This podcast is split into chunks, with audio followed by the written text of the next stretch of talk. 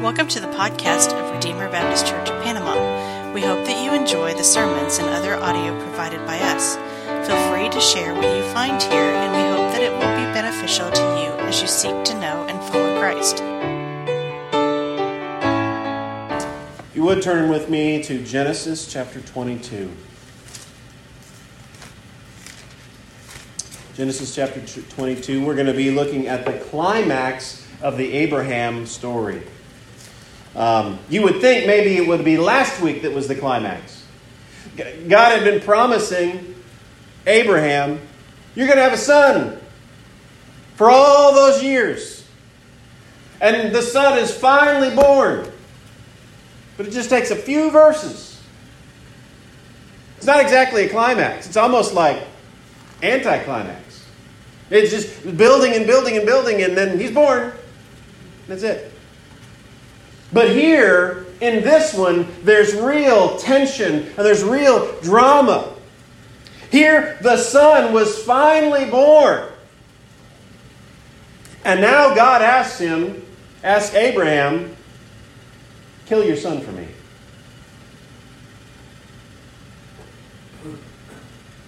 That, that, that's astounding. That, that, that, that, that ought to catch us off guard. If we're not familiar with the story, that, that ought to blow us away and think, how? God, God, you, you've been promising all along. But Abraham believed God. And he believed, as Hebrews says, that God was able even to raise Isaac back up from the dead if he were to go through with this sacrifice. He's able to obey God because he believed God. And he believed that God was going to be faithful to his promises. So let's look at our text, beginning in verse 1. And I'm, I'm going to read the whole chapter. After these things, God tested Abraham and said to him, Abraham. And he said, Here I am. He said, Take your son, your only son, Isaac, whom you love, and go to the land of Moriah, and offer him there as a burnt offering on one side, on one of the mountains of which I shall tell you.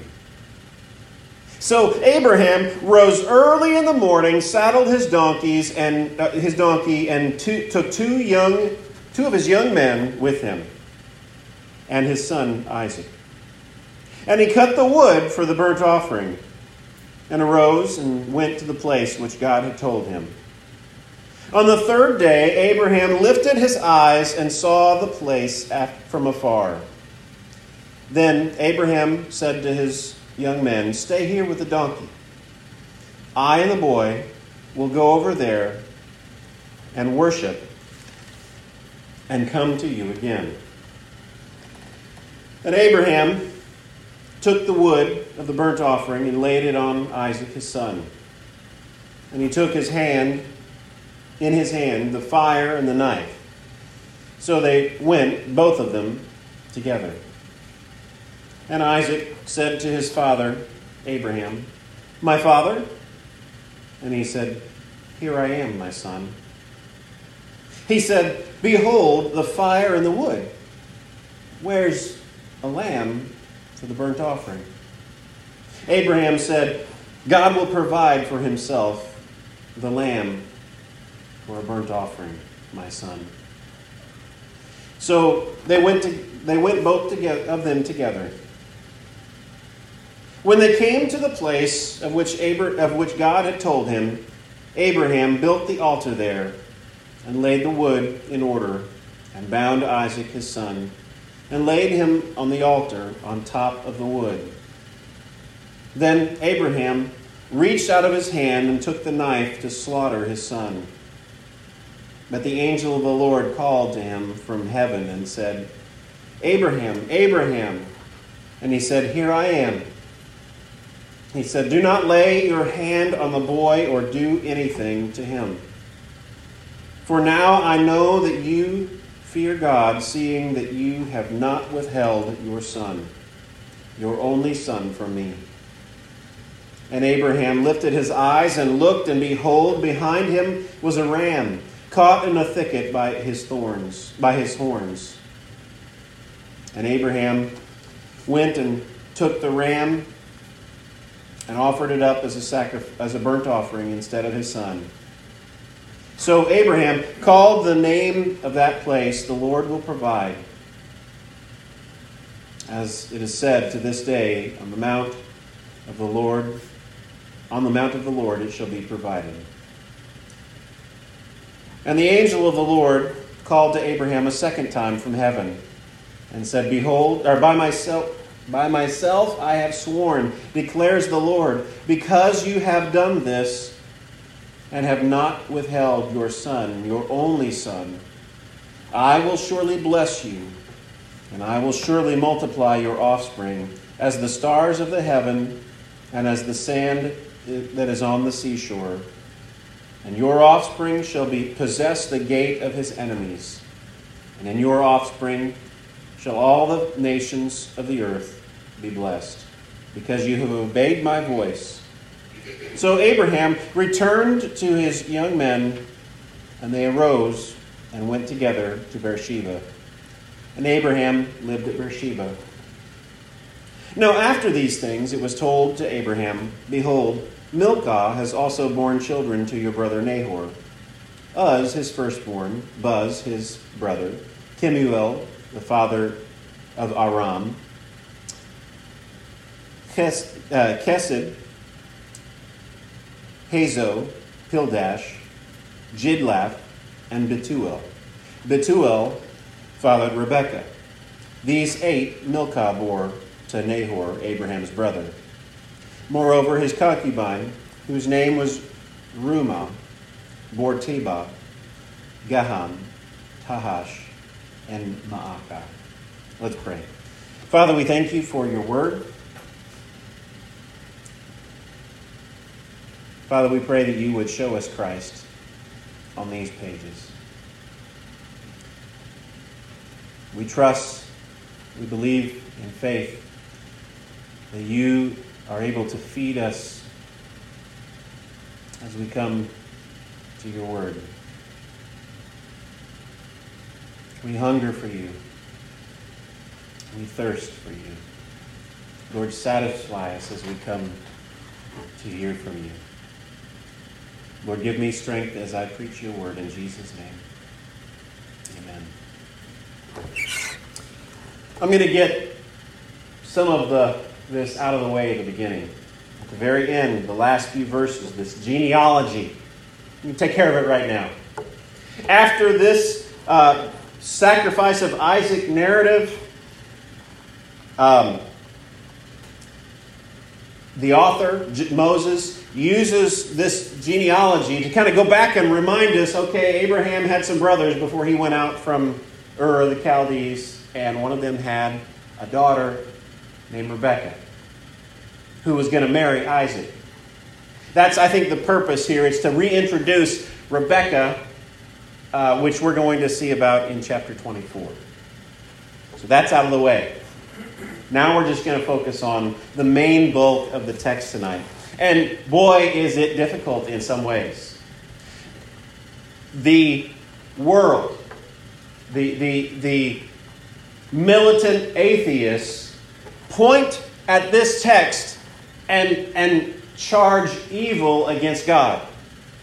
They say, How can God do something like that? Was he just pulling a trick on Abraham? Was he just joking? No, God was not just joking. God was not being cruel to Abraham. The problem, I think, with those who charge this text with evil is that they are not looking at it from the perspective of the biblical author. The biblical author is, is looking at this from the perspective of this is, this is another miracle that God is going to do. This is something great and miraculous and beautiful. But the scoffing, mocking world looks at that and says, that's child abuse. It's just like 1 Corinthians when Paul says, the gospel is foolishness to those who are perishing. We ought not to listen to the critics who try to, to say that this was God somehow being evil. This is God showing forth his great salvation plan that points forward to when Jesus would come and take our sin upon himself. So, now diving into the text. It says, After these things, God tested Abraham and said to him, Abraham. And he said, Here I am. God tested Abraham. It's not as if God did not know what was in Abraham, right? God was not giving him a test for his own benefit. And, I've heard that, this is, you know, when we give a test as a teacher, like in a class, right? When a teacher gives a test, it's not for the teacher's benefit that they're doing that, right? It's for the student's benefit. The student may not feel like it. The student might think, why are you putting me through this? But the test gives an opportunity for the student to study harder, to get to know the material better. He wants to be ready for that. And, and he learns something that he wouldn't have learned if he hadn't put all that energy into studying, maybe an all nighter, for that test. Right? The teacher doesn't give a test for himself or herself. The teacher gives a test for the benefit of the student. And here, Abraham, God decided to test Abraham. I think that's for Abraham's benefit. God knew what was in Abraham's heart. God knew the faith that Abraham had. In fact, it had already told us before we ever get to this point Abraham believed God and it was credited to him as righteousness. God had already accounted Moses or uh, Abraham righteous because he had already seen Abraham's faith. But here he tests it again so that Abraham would really know and so that we would see something that points forward. He points, he, he tests, God, uh, God tests Abraham, and we hear this conversation. God says, Abraham. If you think of him, God has spoken to Abraham before. God has answered Abraham's prayer and his longing desire that he would have a son. God says, Abraham. And he said, Here I am. Abraham says that a lot in this text. Here I am. I'm yours, God. Do with me what you will. Here I am. He says, Take your son, your only son, whom you love, and go to the land of Moriah and offer him there as a burnt offering on one of the mountains of which I shall tell you. There's a lot here. A lot. First of all, God tells Abraham to take his son, his only son. Abraham's got more than one son, doesn't he? He's got an Ishmael here, right? We talked about that last week. He's got Ishmael as well. And, and it, it, it, Abraham was displeased whenever Sarah said to send Ishmael away. It seems that he has some love for Ishmael as well.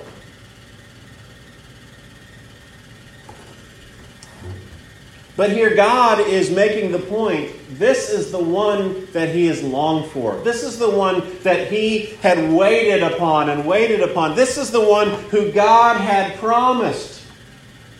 The one who was a miracle child. And also, if we look at the English translation, it loses something. See, the English translations usually reword this. As we have it, it says, Take your son, your only son Isaac, whom you love. In the Hebrew, it's actually, Take your son, your only son, whom you love, Isaac. That's and, and the point of that is to it's building up and building up a dramatic effect. Take your son. Which one? Your only son. Well, I've got two sons. The one you love. I love them both. Isaac. Right? It's, it's building up. It's building up an expectation and a, a, a crescendo here. Um,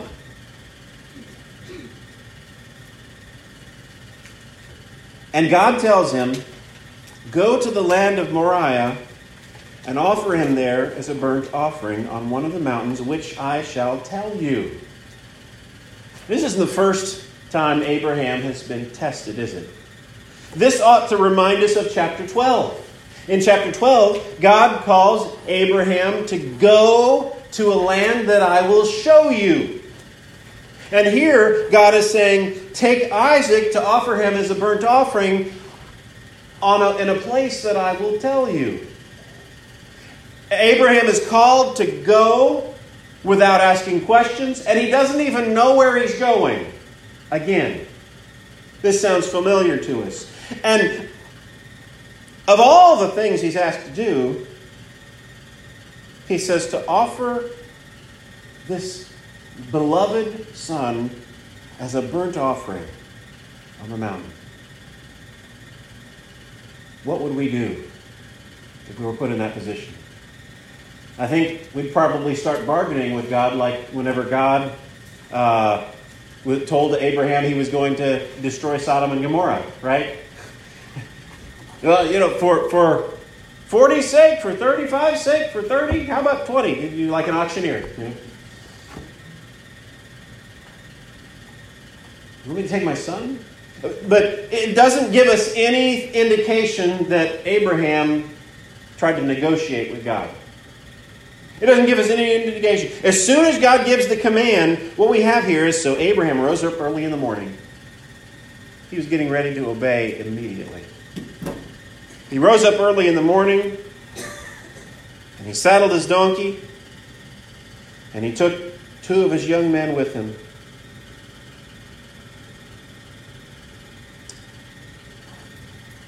These were probably servants and his son Isaac.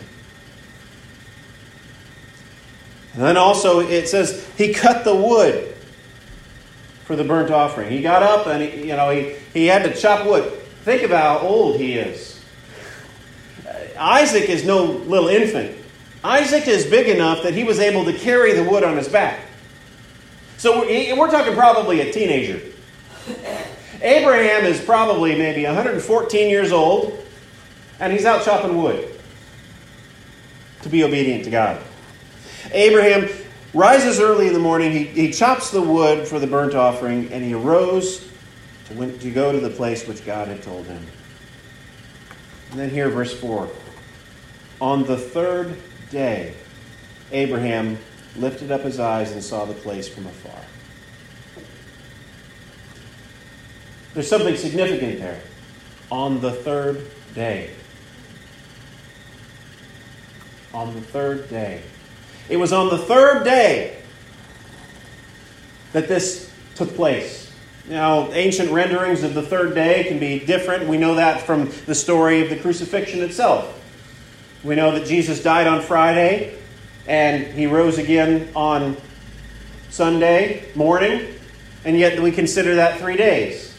It wasn't the full day at the beginning, it wasn't the full day at the end. But um, so we don't know exactly how long this was. It could have been that they left on a Friday and this was on Sunday that he saw it. Maybe something like that. I don't know. It doesn't tell us what day of the week it was. But it was a, a three days journey, and that is significant. Um, we also see in Jonah. Jonah, as he is preaching, it tells us that it was a three days journey through Nineveh as he was preaching. And then, as he, well, actually, before that, whenever he was swallowed by the great fish, he was in the belly of the whale for three, or whale, whale. The, he was in the belly of the big fish for three days. And, and Jesus said, No sign shall be given to you except the sign of Jonah. Whenever he was crucified buried and rose on the third day. And then also Hezekiah Hezekiah, whenever he was sick and he prayed, and, and God had, had told him he was going to die, but he prayed, and it was the third day that he was rescued from death. So we have this pattern in the Old Testament. There's more times than just this time where we see the third day is significant. We have the sacrifice of Isaac happening on the third day. We have Hezekiah in that situation. The king of Israel was rescued from certain death on the third day. And we have Jonah. I'm not saying on the third day is some kind of an allegory. I'm not allegorizing this at all. But I am thinking there is an Old Testament pattern that we see over and over again, which the New Testament, whenever Paul says in 1 Corinthians 15 that he was raised on the third day according to the Scriptures, they recognize that pattern. There's no text that says the Messiah will raise after three days. Instead, it says, on, uh, according to the Scriptures, or in accordance with the Scriptures. It's according to this pattern that we see throughout the Old Testament.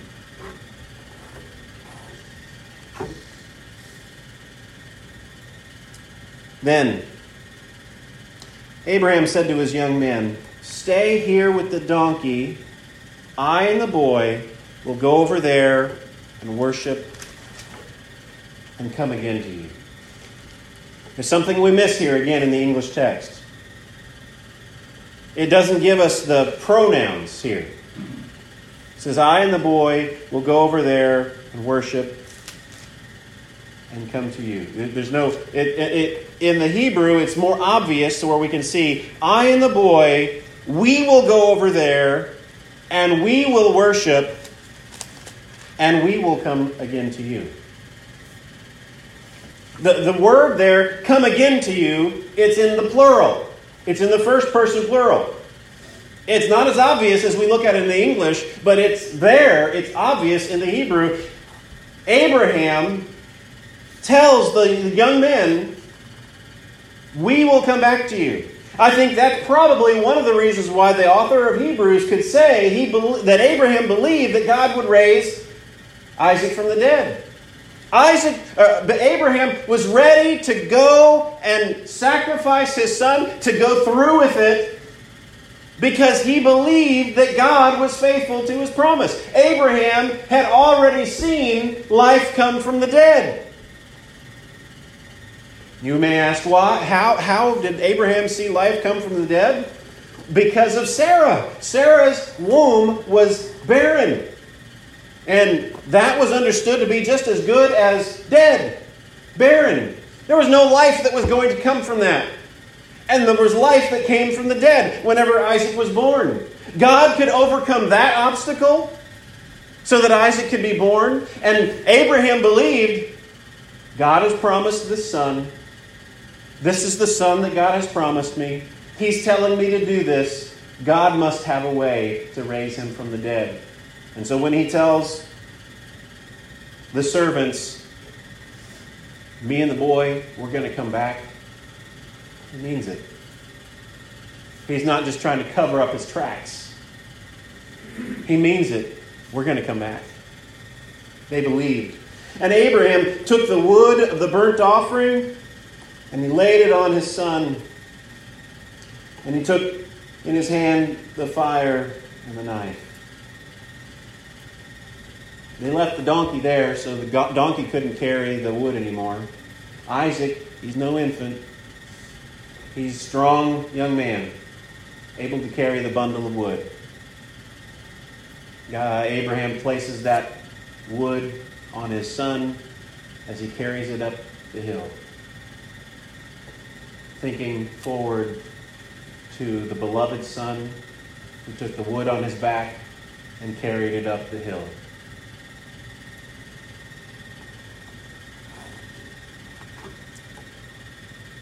Well, Abraham, he took the fire and the knife.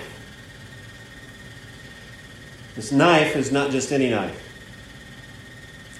This knife that he's carrying, literally, it, it, it's the word for eat, the eater. The, the devourer.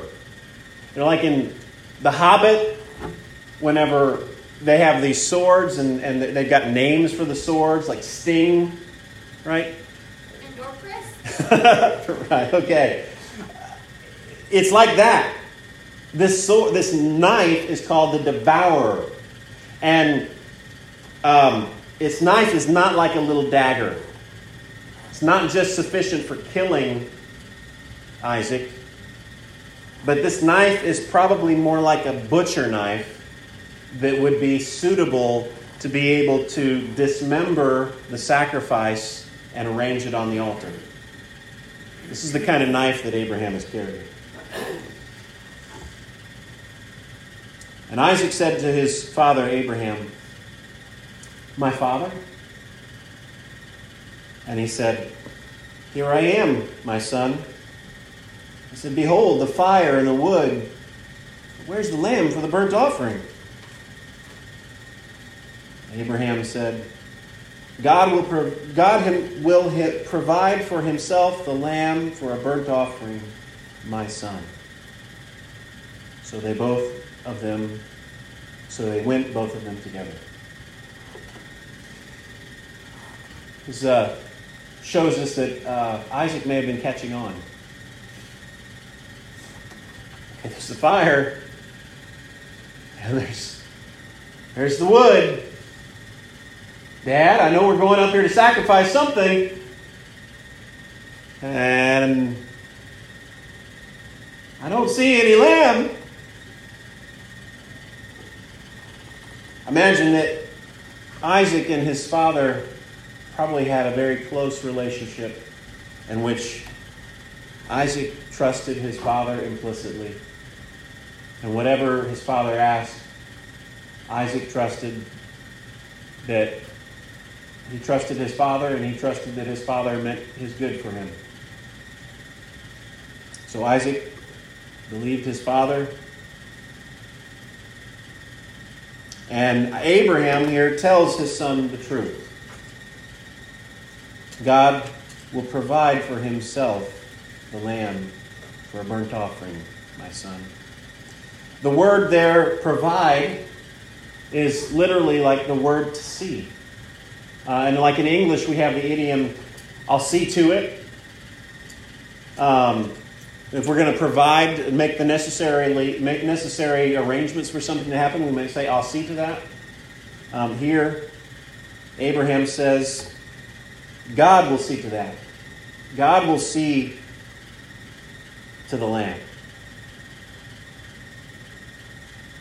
for the burnt offering, my son. And, and it ends there he ends the sentence with, My son. God Himself will provide a lamb for the burnt offering, my son. You, you, you kind of think, ending the sentence that way, it may be that the, the lamb is the son. And it says after Abraham told Isaac that, so they went, both of them, together. Abraham, Isaac trusting his father, and they go both together. Verse 9 When they came to the place which God had told him, Abraham built the altar there and laid the wood in order, and bound Isaac his son and laid him on the altar on top of the wood. If Isaac didn't have the idea already, he's got it now. But we don't find that there's any hint of a struggle here. In fact, just imagine again Abraham's probably 114 years old, Isaac's a teenager. If Isaac wanted to escape from him, he could have. You can, you can just imagine Abraham chasing this teenager all around the mountain. But we don't read that. Isaac trusted his father. Abraham bound him and placed him on the altar.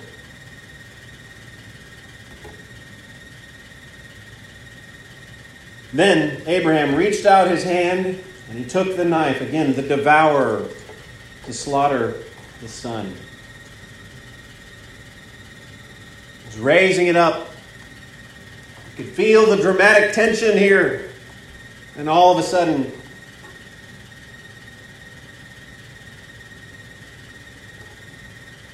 the angel of the Lord speaks to Abraham and says, Abraham, Abraham. Abraham has heard from the angel of the Lord before. Abraham, Abraham, and Abraham says what he's heard before, what he said before. Here I am. I'm here. The angel of the Lord tells Abraham, Do not lay your hand on the boy or do anything to him, for I, now I know that you fear God, seeing that you have not withheld your son, your only son, from me. Abraham, uh, Isaac is, in a way, rescued.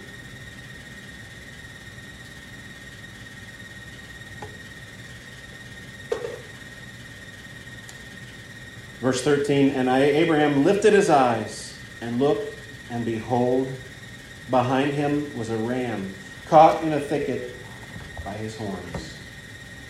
What Abraham had told Isaac, God himself will provide a ram, a lamb.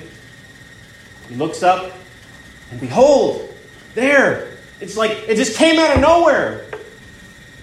There's this ram. So Abraham went and he took the ram and he offered it up as a burnt offering instead of his son. That instead of that's that's that's a word for substitution. In the place of. He was going to go and offer up his son as a sacrifice, but instead of his son, he offered the ram. It's a substitute. And Later on, we see something very similar to that in Leviticus chapter 16.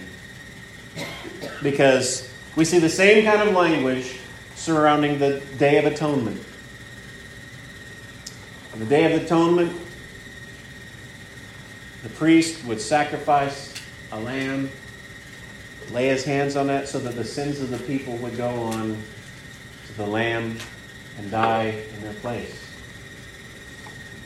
this it's, it's as if, uh, some scholars have said, it's as if in Leviticus 16,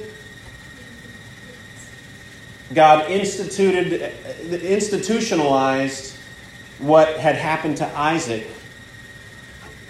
here at the sacrifice of Isaac. We know it very well from the Old Testament picture. The sacrificial system was bloody, and it was the animal would die in the place of sinners. Sinners deserve death, sinners deserve wrath and punishment, and the offering, the, uh, the animal, the sacrifice would be offered in the place of the sinners so that they could be forgiven. And it all pointed forward to Jesus, who is our once for all offering, so that we no longer have to give animal sacrifices year after year and day after day. Verse 14 So Abraham called the name of the place, The Lord will provide, or the Lord will see to it. As, as, as it is said to this day, on the mount of the Lord it shall be provided, or it will be seen to. Verse 15 and the angel of the Lord called to Abraham a second time from heaven. This is not over. it's not over. We, we get through this rescue, this dramatic rescue, but it's not over. There's comment. There's, there's God and now tells Abraham what this all means. And he said, By myself I have sworn declares the Lord, because you have done this and have not withheld your son, your only son, I will surely bless you, and I will surely multiply your offspring as the stars of heaven and as the sand that is on the seashore. God tells Abraham, because you have obeyed me in this, because you have not withheld your only son, whom you love, Isaac, Because of that, I'm going to keep my promise that I've already made to you. He'd already promised him, I will make your offspring as many as the stars of the sky and as the sand of the seashore. He's already promised those things. He'd already counted Abraham righteous by faith. But now he, he reaffirms it again after Abraham is obedient here. So, we also need to remember there's a there's a play here between singular and plural because seed, offspring, is a collective noun. It can be singular and plural, just like deer in English. I saw that deer, or look at all the deer. Right? Seed is the same way. So here it tells us I will surely multiply your offspring as the stars of the heaven, as the sand of the seashore. That is plural. It's talking about the nation of Israel. And then it follows it up by saying, And your offspring shall possess the gate of his enemies. Notice it says, His enemies. And that's a singular offspring there.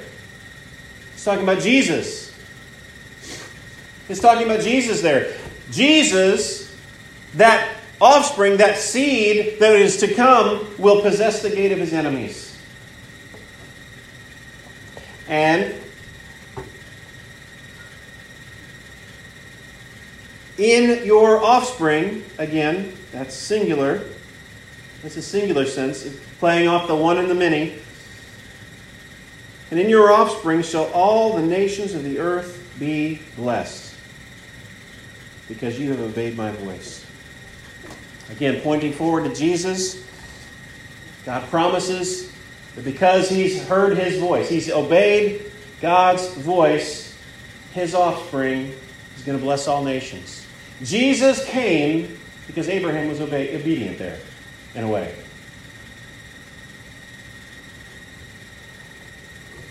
Verse 19 So Abraham returned his, to his young men and they rose and went to Beersheba, and Abraham lived at Beersheba.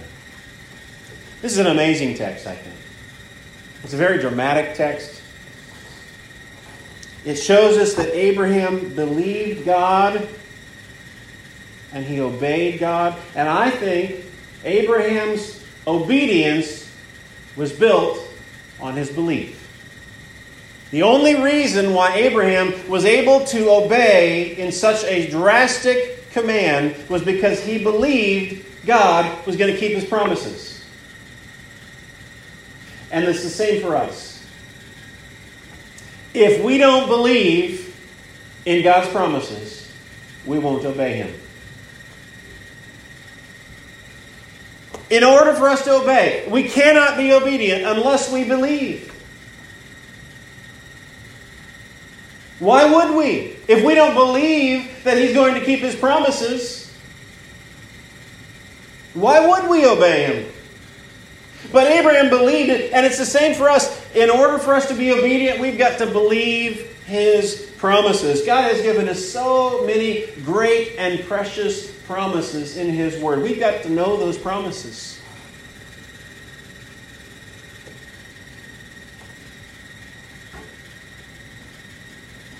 And then finally, this text, again, I'll say it again, it points us forward to the fact that the only Son of God, that God so loved the world that he gave his only Son,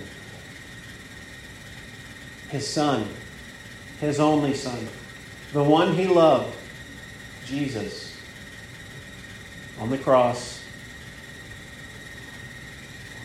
so that whoever believes in him shall not perish, but have everlasting life. God demonstrated his love for us that while we were yet sinners, Christ died for us.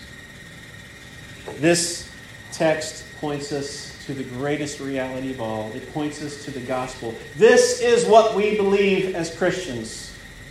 that Jesus, just like Isaac, like the, the ram died in the place of Isaac, Jesus was the Lamb of God that died in our place.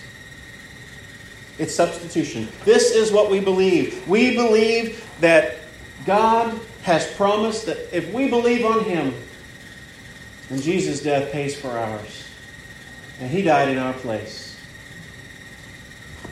So, my closing exhortation is that we must believe in Jesus. It empowers us to obey, and it is the gospel.